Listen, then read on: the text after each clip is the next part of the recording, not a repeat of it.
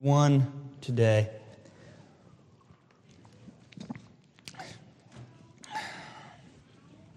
And as I'm sure I will repeat multiple times, as we read this text, just to remind ourselves of the, the culmination of all of history happening here, five days away from our Savior's death and resurrection. Now, eight days away from the resurrection. So, if this helps to give a time frame of Jesus Christ's ministry, we've been in the book of Matthew for about three years or so. And now we're coming up to about the three and a half year mark of our Savior's ministry. So this time is being collapsed to a very short period. The next eight chapters are going to be dealing with five days. Five days that are filled with significance. And I hope to, that we would see today filled with fulfillment of Old Testament prophecy. Please stand with me one more time as we read verses 1 through 11 today of Matthew 21 he has been preaching that he's coming to Jerusalem to die, and now here he comes to Jerusalem. Now, when they drew near to Jerusalem and came to Bethphage to the Mount of Olives, then Jesus sent two disciples, saying to them, Go into the village in front of you, and immediately you will find a donkey tied with a colt with her. Untie them and bring them to me. If anyone says anything to you, you shall say, The Lord needs them, and he will send them at once. This took place to fulfill what was spoken by the prophet, saying, Say to the daughter of Zion, Behold, your king is coming to you, humble and mounted on a donkey, on a colt, the foal of a beast of burden. The disciples went and did as Jesus directed them. They brought the donkey and the colt and put on them their coats, and he sat on them. Most of the crowd spread their cloaks on the ground, and others cut off branches from the trees and spread them on the road. And the crowds that went before him and those that followed were shouting, Hosanna! Save us to the Son of David. Blessed is he who comes in the name of the Lord. Hosanna in the highest. And when he entered into Jerusalem, the whole city was stirred up, saying, Who is this? And the crowds said, This is the prophet Jesus from Nazareth of Galilee. Please be seated as we pray. Father, we come before you today. And uh, God, we have a marvelous text that is full of meaning that I doubtless will not drain of all of its implications or preach as well as it ought to be preached. But God, we trust you today that you will use your holy word to elevate Jesus Christ in our hearts that we might love you more, God. This is what you do and you alone. Help me today to have no confidence in myself, but only confidence in the God who takes meager loaves and fish and multiplies them for the feeding of your people. Feed us today with your word. Help me, Lord, to lift up Christ. In your name we pray. Amen. As we're thinking about this text, as strange as it might sound, it caused me to think yesterday about reading or watching maybe a, a good who done it murder mystery or something like that. And the reason it caused me to think of that is because one of the great things in a whodunit kind of detective novel is that as you're reading through or watching, you notice certain patterns or repetitions or phrases that are mysterious to the viewer, to the audience, as we're hearing it, right? You might notice a, a, a, gun on the table earlier in the narrative, which comes to light later. You might notice a person saying something that might not seem to make sense through the rest of the movie but then there comes that one moment where everything's tied together, everything makes sense, and all of those other events that seemed weird, inconsequential, they're imbued with actual true meaning. You see what the author was trying to do the whole time, and you see the beauty of the book as a whole. This text, this chapter, these next two chapters in Matthew remind me of that. We must realize that this book, although it is written by several human authors through thousands of years, it's written by one primary author, the Holy Spirit. And the Holy Spirit governed not just how this book was written down, but the history that it recorded was governed by the Holy Spirit throughout all time that when Jesus Christ came, who is the pinnacle of all history, the one that ties everything together, that teaches us about God and man to the fullest degree, much of the Old Testament, even those strange parts, can make sense to us. And so we see here Jesus, again, five days before his crucifixion, he shows himself to be the Messianic King. And the people respond either in faith or unbelief. And those are the two sections that I want us to see today. This text is designed for us to recognize who Jesus Christ is, specifically as the fulfillment of Old Testament types, shadows, patterns, and prophecies. But secondly, it's designed that we would all respond to him in faith. In fact, the command that we have in Zechariah 9 9 is that we would rejoice because this king is coming. So, church, first, we must recognize how Jesus reveals himself. How Jesus reveals himself. Jesus is consumed with revealing who he is in the last five days of his earthly life before the resurrection. And just to give you an overview of where we're going to be going for the next several months to the end of the book, this whole book, the next two, is divided into two sections.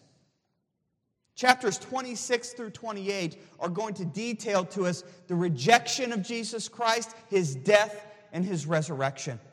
While verses 21 through 25 are characterized by what I call here division from revelation. What do I mean by that? Is that Jesus Christ in these five days is revealing himself to be the Messiah, and that is causing further and further division between those who believe in Christ and those who do not. There's a division from what Jesus does here. And in verse in chapters 24 through 25, Jesus is talking only to his disciples, preparing them for the division that they're going to experience in the world after he dies. But in our text, the section that we enter in today, chapters 21 through 23, Jesus reveals himself to be the Messiah to Jerusalem, to the leaders of Jerusalem, and he does that through conflict. Through conflict. The Pharisees, in particular, and the scribes, secondarily, are these two great enemies of Jesus Christ. And over and over again, we see Jesus revealing himself through conflict with these men.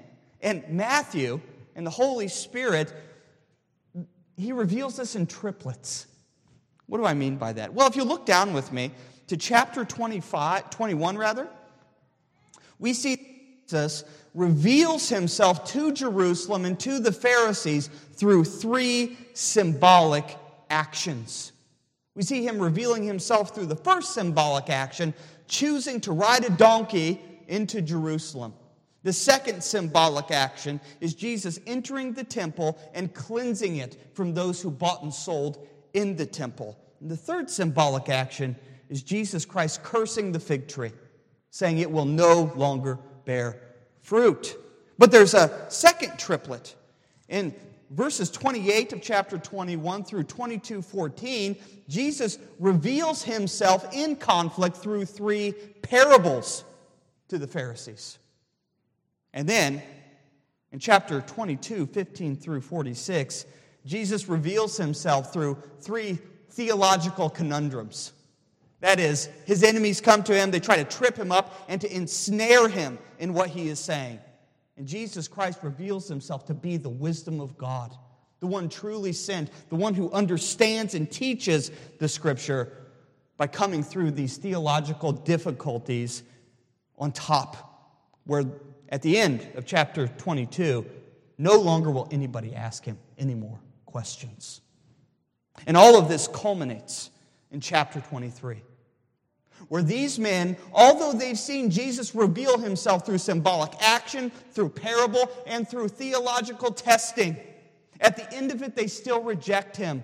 And in chapter 23, Jesus stands up and pronounces woe or curses to those who have rejected him. This whole section ends with Jesus Christ saying to Jerusalem, the city that he's going to in this text, Oh, Jerusalem, Jerusalem, the city that kills the prophets and stones those who are sent to it, how often would I have gathered your children together as a hen gathers her brood under her wings, and you were not willing? See, your house is left you desolate. This section is all about Jesus Christ revealing himself so that his elect would come to him. And to make it absolutely crystal clear for those who reject him, they're rejecting God's Messiah. And because this is his goal, all of these chapters are just the best word I can think of is pregnant with Old Testament meaning, full of it, drenching, soaked with the scriptures. Now, just for an example on this, in chapters 21 and 22, where Jesus is engaged in this controversy, we have no less than 12 explicit references to the Old Testament, quotations from the Old Testament in two chapters.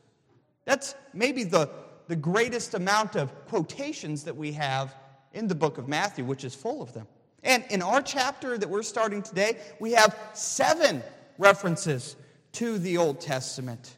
But I would say to you today that there are dozens and dozens of allusions and patterns that Jesus is fulfilling.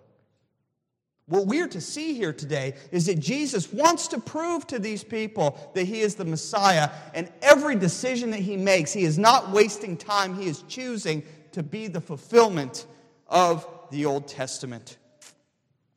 Our text today Jesus approaches Jerusalem. And he intentionally reveals his identity in his actions. That's his goal. That's what he desires to do. And the method that he wants to reveal himself is that he has his disciples go to a town and get a donkey, actually, two donkeys, right? a mother and the colt. Matthew's the only one that records there's two here and brings them to Christ. Both of them are saddled, and Jesus Christ rides in to Jerusalem on a donkey while the people praise him. He leaves the donkey outside the gates of Jerusalem and enters in. Now, we should rightly ask what is Jesus revealing through this symbolic action of riding a donkey from the Mount of Olives to the gates of Jerusalem? Now, there are many things that Jesus reveals here. And the first thing I want us to consider today is that Jesus reveals his redemptive identity through patterns. What do I mean by that?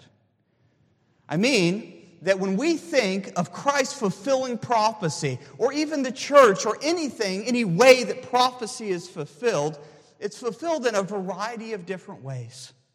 It's fulfilled, obviously, by a direct prophecy, like in Zechariah chapter 9 and verse 9, literally coming to pass. But the Bible is written in such a way, majestic in its way that it's written, is that we should see patterns being fulfilled, types and shadows coming to pass. If we go back to the illustration of the Who Done It novel, right? When we're reading through one of those things, we feel free to interpret that movie or that book, right, by the patterns that were revealed earlier, that they had real meaning according to the end of the book, right? We should feel free to interpret the scripture in the same way because the Holy Spirit, the one author of scripture, means to put these patterns in our way. And so, if we're nervous about that today, I, I want us to question if that's a proper thing to be nervous about because I think that it is nearly impossible to read this account and then think about the Old Testament and not see Jesus fulfilling these patterns. A donkey being ridden into Jerusalem comes up in several texts that are clearly messianic in their pattern. The first one, and there's multiple you could go to. The clearest two that I have is the first in Genesis chapter 22 and verse 3. In Genesis 22 and verse 3, we have in this wonderful text, as my brother Joey was counseling me and comforting me this week, many things that we rightly view as a pattern fulfilled by Jesus Christ. We see Abraham's son, his only son that he loved, going to Mount Moriah. Now, we might ask, where, what is Mount Moriah? Well, we're told very clearly in Second Chronicles, I believe chapter 3, that Mount Moriah is Jerusalem. Abraham leads his son to the place where the temple would be built, his only son, whom he loved, and lays the wood upon his back, and has his son march up the hill to be sacrificed. We rightly see the patterns there, even though the New Testament nowhere explicitly says this is a type of Jesus Christ. Now, if we're to accept that, I want us to notice the small detail here that in verse 3 of chapter 22, we see Abraham. And he says, So Abraham rose early in the morning and saddled his donkey and took two of his young men with him and his son Isaac. And he cut the wood for the burnt offering and arose and went to the place which God had told him. And on the third day, Abraham lifted up his eyes and saw the place from afar. Then Abraham said to his young men, Stay here with the donkey, and I and the boy will go over there and worship and come again to you. Now, I would just ask you, brothers and sisters, if you had these two readings in your daily Bible plan, where you read of Genesis 22 and Abraham going to Jerusalem with his son that would be sacrificed and left the donkey at the base of the mountain and traveled up for the sacrifice. And then we read of Jesus on the Mount of Olives, getting on a donkey, going to Jerusalem and leaving it to go to the place where he was going to be sacrificed and died. That is a reasonable thing for us to see, a pattern fulfilled.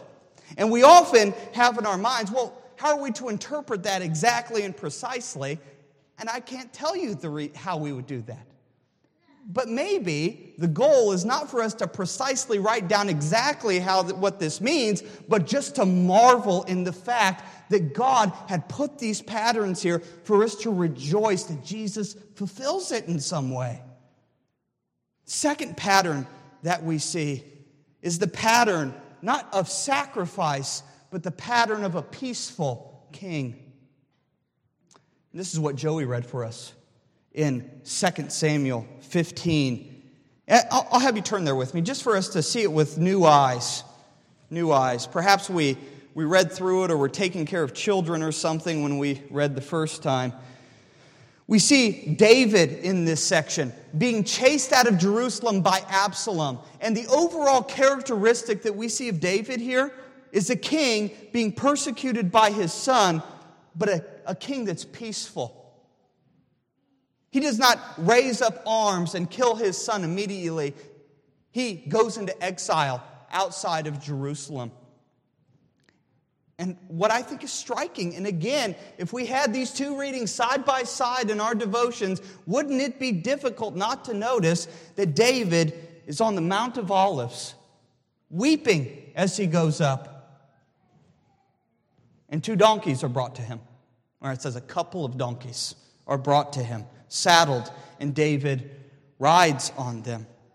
Now, David is doing something different than what Jesus is doing in our text. He is not going to Jerusalem, rather, he is traveling away from Jerusalem when he receives these donkeys for him to ride on. But the illusion is so strong that some commentators have said that Zechariah 9 is telling us that the exiled King David is returning on the same path in which he left Jerusalem and coming back. The greater David is coming and is here. Just as David fled in peace and was given donkeys at the mount, so Jesus will return to where he will be rejected. And we could go on to a few different things, but I want us to just see that the choices that Jesus makes on these last five days of his life are meant to fulfill the, New, the Old Testament in a variety of different ways. Jesus fulfills certain redemptive patterns. Christ, the final sacrifice provided for sinners, is patterned after us here, and we're to be reminded of it. He is the fulfillment, the greater thing that Abraham was pointing to. David comes back to Jerusalem in peace, and Jesus Christ here is coming to announce a gospel of peace to sinners. But Jesus not only shows his mission to die and reign, he not only shows his identity in the fulfillment of these patterns, but additionally, Jesus reveals his redemptive character. Now, go back with me to Matthew chapter 21, and this is where we consider Zechariah 9 9. Jesus certainly is saying that he is the king that is coming and the king that will be sacrificed, but Matthew is the only one that records for us. This is a direct fulfillment of Zechariah chapter 9 and verse 9. I'm going to read those you. I know I just had you turn, so you can just listen if you'd like. Zechariah chapter 9 and verse 9, we have the wonderful words of the prophet Rejoice greatly, O daughter of Zion. Shout aloud, O daughter of Jerusalem. Behold, your king is coming to you. Righteous and having salvation is he, humble and mounted on a donkey, on a colt, the foal of a donkey. We have here the meekness of Christ revealed first and foremost. Behold, your king is coming to you. And then Zechariah goes on to describe what that king is like. He's humble. He's humble. And that word we shouldn't take to mean that Jesus Christ deserves a certain position and he's putting himself below the position that he should be in. But rather, Jesus Christ is meek. That's what this Greek word really should be translated as, I believe. He is meek. Now, if we were to consider the people of Jerusalem and the sinners that were there, it might not be good news to us just to hear that our king is coming. That God's chosen messianic king is here and he's coming into Jerusalem. We might rightly be terrified by that idea. For what if he comes in judgment? What if he comes to exact vengeance upon sinners who have done wrong to him? But our King and Jesus does not enter into Jerusalem. He chooses not to come in pomp, not to come in glory, not to come on a war horse, but rather he comes humble and meek. And so we have to ask the question what is meant by this word that we have, that he is humble or meek? Well, throughout the Old, throughout the New Testament, we get a very good idea. It is the opposite of being harsh. It's the opposite of one standing upon their rights. To put that in another way, a, a meek person is never the person that says, I don't deserve this. This isn't right, and I'm going to stand up for what I what is coming to me. And I want us to notice a couple of New Testament passages that show us that meekness is contrasted with the idea of harshness and standing upon our rights. In 1 Corinthians 4:21, Paul says this, "Shall I come to you with a rod or with the spirit of gentleness?" The same word being used here for meekness. Notice, Paul says there's two ways that I can come to you. One is to exact what you owe me, exact justice or with the spirit of gentleness. Galatians 5:22 notice how this same word translated as gentleness is put in the context of a bunch of similar words of gentleness and a lack of harshness. The fruit of the spirit is love, joy, peace, patience, kindness, goodness, faithfulness and gentleness. Gentleness.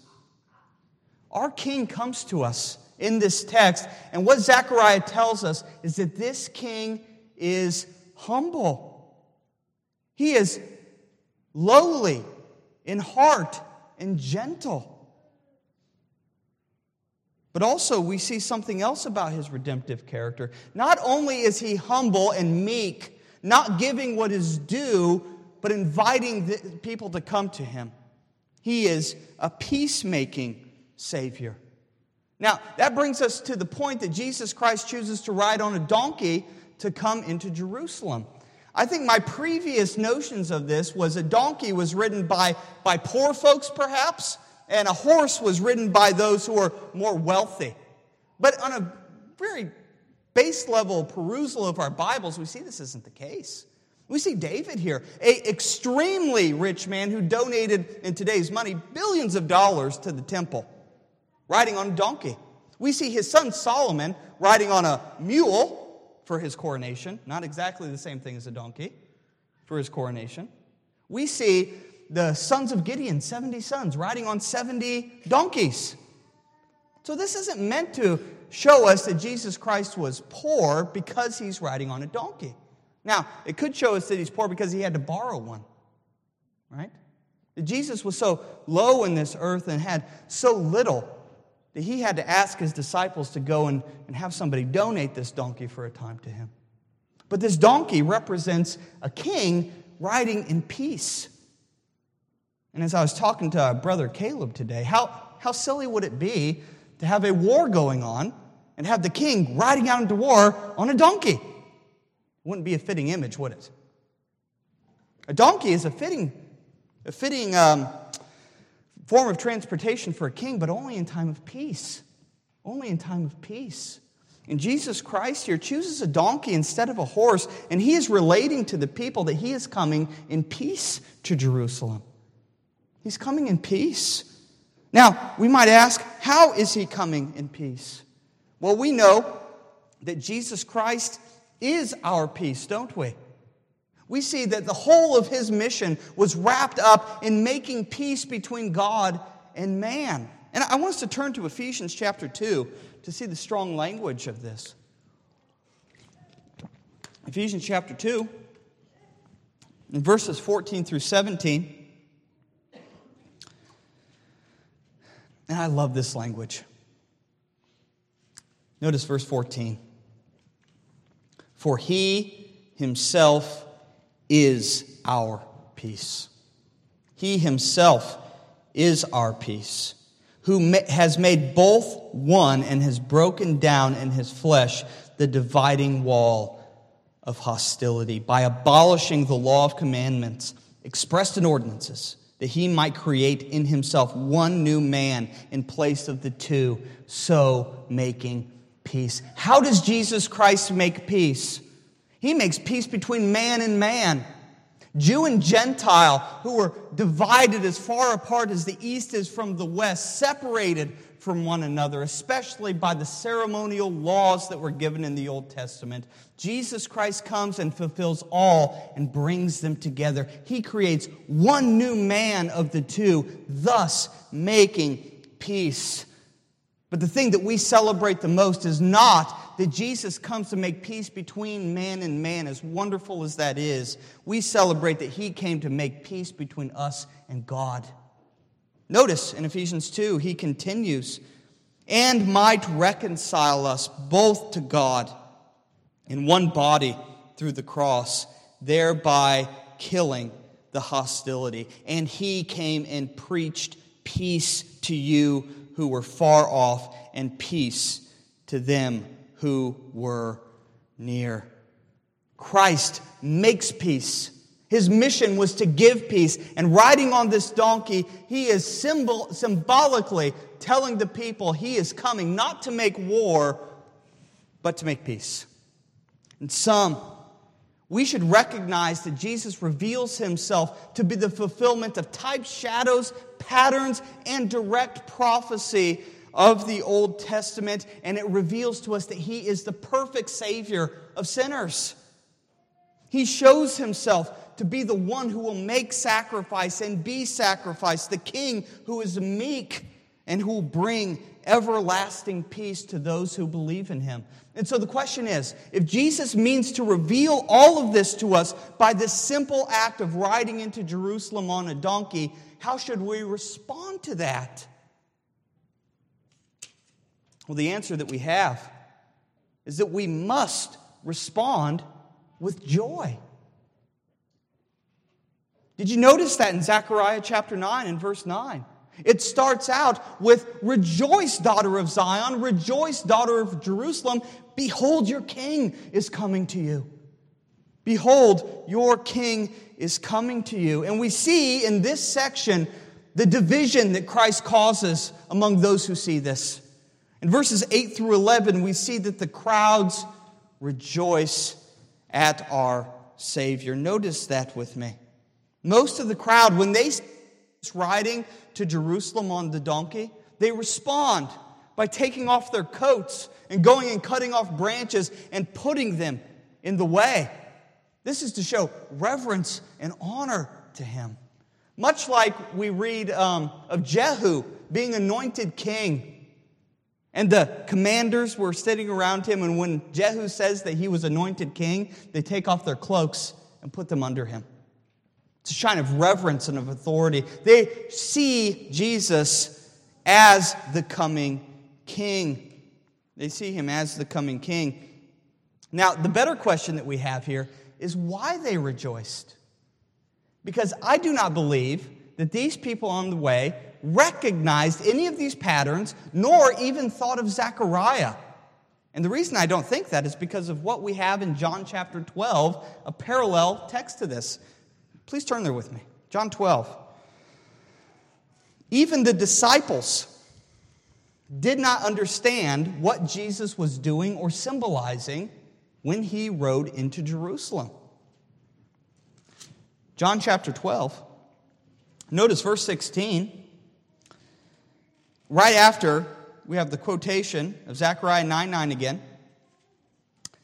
His disciples did not understand these things at first, but when Jesus was glorified, then they remembered that these things had been written about him and had been done to him.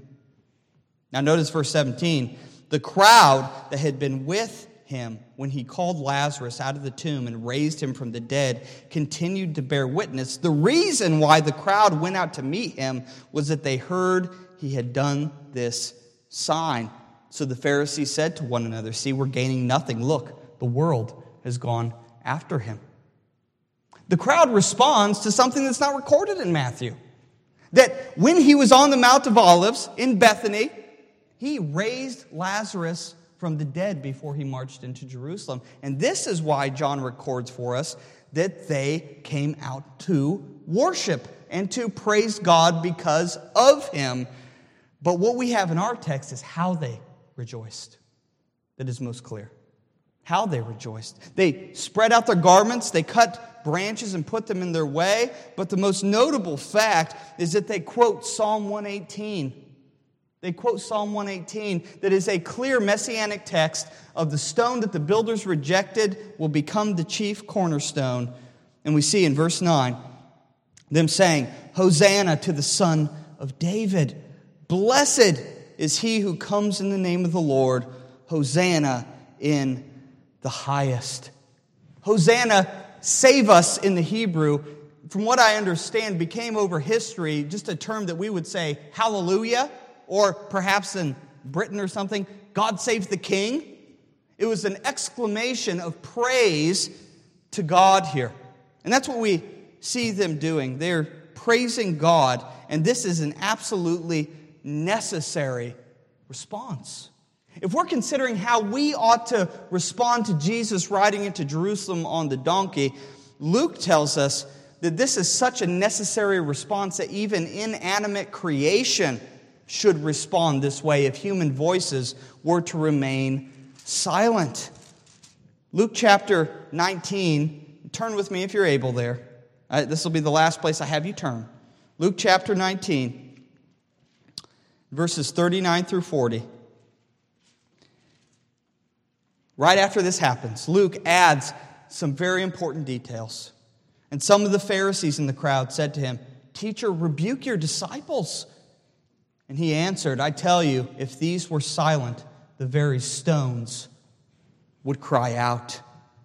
This is such a necessary response to us, by us, that even the stones would cry out if these people were to keep silent.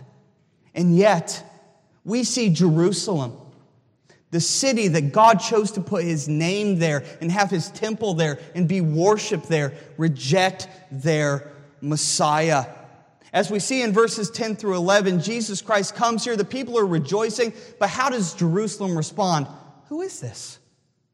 Now, depending on the inflection on which you read that, can change how you, how you see this text, right? I think when I initially read it, I said, Who is this? Like they don't know who he is. But Jesus has gained national popularity and fame by what he's done to this point. Even to the point where, at different points in Matthew 15, the Pharisees send people from Jerusalem to see what Jesus Christ is up to, to question him. And in John's gospel, we see that he has made various trips to Jerusalem and back and gotten the attention of the people there. I think a better way to read this is who is this? Who is this? He thinks that he's somebody riding here. The people are praising him. Who does he think that he is? Who is this?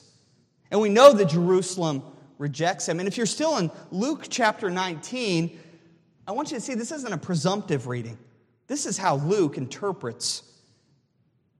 Because Jesus, when he gets to the city, verse 41, when he drew near and saw the city, he wept over it saying, Would that you, even you, had known on this day the things that made make for peace.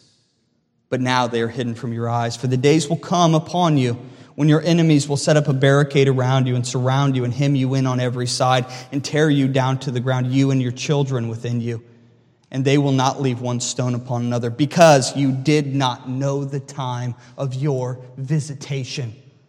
Jesus is coming to Jerusalem to visit them with a message of peace. And Jesus says here in this text, Woe to you because you didn't know the day of your visitation. You didn't know the things that made for peace. Jerusalem rejects of the gospel. They are content in themselves. The Pharisees and scribes are content with their own righteousness. They don't need a Savior who is a sacrifice and a humble king. They just need somebody to take care of the Romans for them. They're ethically good enough by themselves. They did not recognize Jesus because they saw no need to recognize Jesus. They didn't need peace with God. And I want to tell you, church, this serves as a great warning to everybody that hears the gospel here today. Because the time of peace is now. When we think about this and how we ought to respond to Jesus Christ riding into Jerusalem on a donkey, we should not think, how should I respond to this event that happened 2,000 years ago? Because Jesus Christ comes with the same message of peace, with the same meekness, the same humility to the church today. Everybody that can hear the gospel voice, the gospel call, Jesus Christ comes in the same manner and in the same way and calls us to believe on him, to rejoice that our king has come, that even this kind of king had come. Because when he comes again, he is not coming on a donkey. He's coming on a white horse to judge and make war. This is the day of salvation. This is the time to believe in Him because there is no neutrality when we are confronted by Jesus Christ. When Jesus chose to ride on this donkey and come to Jerusalem, He left no middle ground for you to say, Well, I'll rejoice. Maybe I'll do it later. I'm not really sure. We must respond to Him. We cannot be neutral we are told that the only proper response is to rejoice. Rejoice, O daughter of Zion. But not everybody responds the same, as we see. Some reject and some rejoice with him. This same Jesus comes to us every Lord's Day and again comes today to reveal himself to you. Oh, 2 Corinthians chapter 2, this wonderful text. Paul says, But thanks be to God, who in Christ leads us in triumphal procession, and through him, or through us rather, spreads the fragrance of the knowledge of him everywhere. You know, when the gospel is preached in your homes, in your family, at church, the, the fragrance of the knowledge of Jesus Christ is, is spreading, and that fragrance, when it hits our spiritual olfactory senses, calls for an absolute, definite response because it's a fragrance of death to those who refuse Him. It smells rotten, distasteful. As Joey taught on the will this morning, our desires are bent to the fact it doesn't smell good. It smells like green beans to me, and that's not a good thing. Okay? Because Paul continues For we are the aroma of Christ to God among those who are being saved and among those who are perishing, to the one a fragrance from death to death. That is, Christ smells like death and it leads to death. To the other, a fragrance from life to life, who is sufficient for these things. And Two, two illustrations come to mind. The smell organ and sense is very strong in us to cause repulsion, isn't it? I recall, and we still don't know what it is. It's probably a bad thing to confess up here, but up by one of my daughter's rooms, Janie's room, every once in a while we get an odor and we're convinced that there's an animal dead in the wall somewhere, right? And this causes a strong response, doesn't it? It's a, it's a smell of death, isn't it? And we want to do something about it. It causes a strong response. We want to get rid of the smell no matter what it, what it costs. Now, the smell goes away in our house, but if it would continue, I mean, we might have to tear down some of the wall, do some drywall work or something to get that animal out. Christ only smells of death to the unbeliever. He smells of death to himself. He's going to have to stop doing the things that he loves, and his desires are going to change, and he's going to have to worship the one when, in fact, he just wants to worship himself. It smells of death to the unbeliever to believe in Jesus Christ. He has to die to everything that he loves, and therefore they reject him. Calls for a strong response. But he is a fragrance, fragrance of life to sinners. Another analogy that may be helpful, it's helpful to me, is I remember for a time uh, being laid off from my construction job, I went out to do some asphalt work. And they heated the square of ground up to 1500 degrees Fahrenheit and got the, the asphalt bubbling basically. And we sprayed some oil to rejuvenate it and we spread fresh asphalt. And if you've been around asphalt, it, it stinks, right? It's got a very chemically smell to it, and it just clings to your clothes. And I remember getting home, and I could say figuratively, I mean, I smell like death.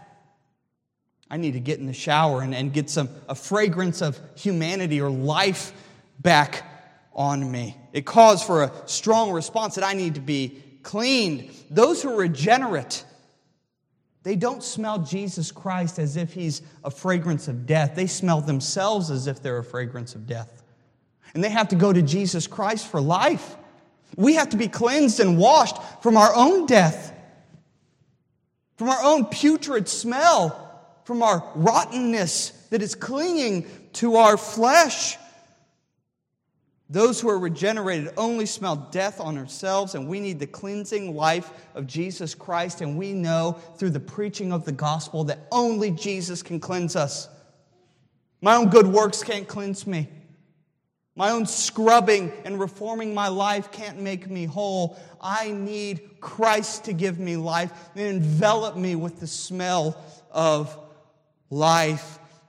There is no neutrality when we're confronted by Jesus Christ. And children, children, listen, look at me today. You are here and you think that you have your whole life in front of you, and you do, and you have many days to live. But Jesus Christ comes today and he calls for a response, even from your little hearts today, to believe in him and to trust him, to know that you have death only in yourself. There is no righteousness in you, but Jesus gives it freely to all. And we see this picture of him coming to Jerusalem, riding on a donkey, humble and meek and peaceful. And he says, Come to me.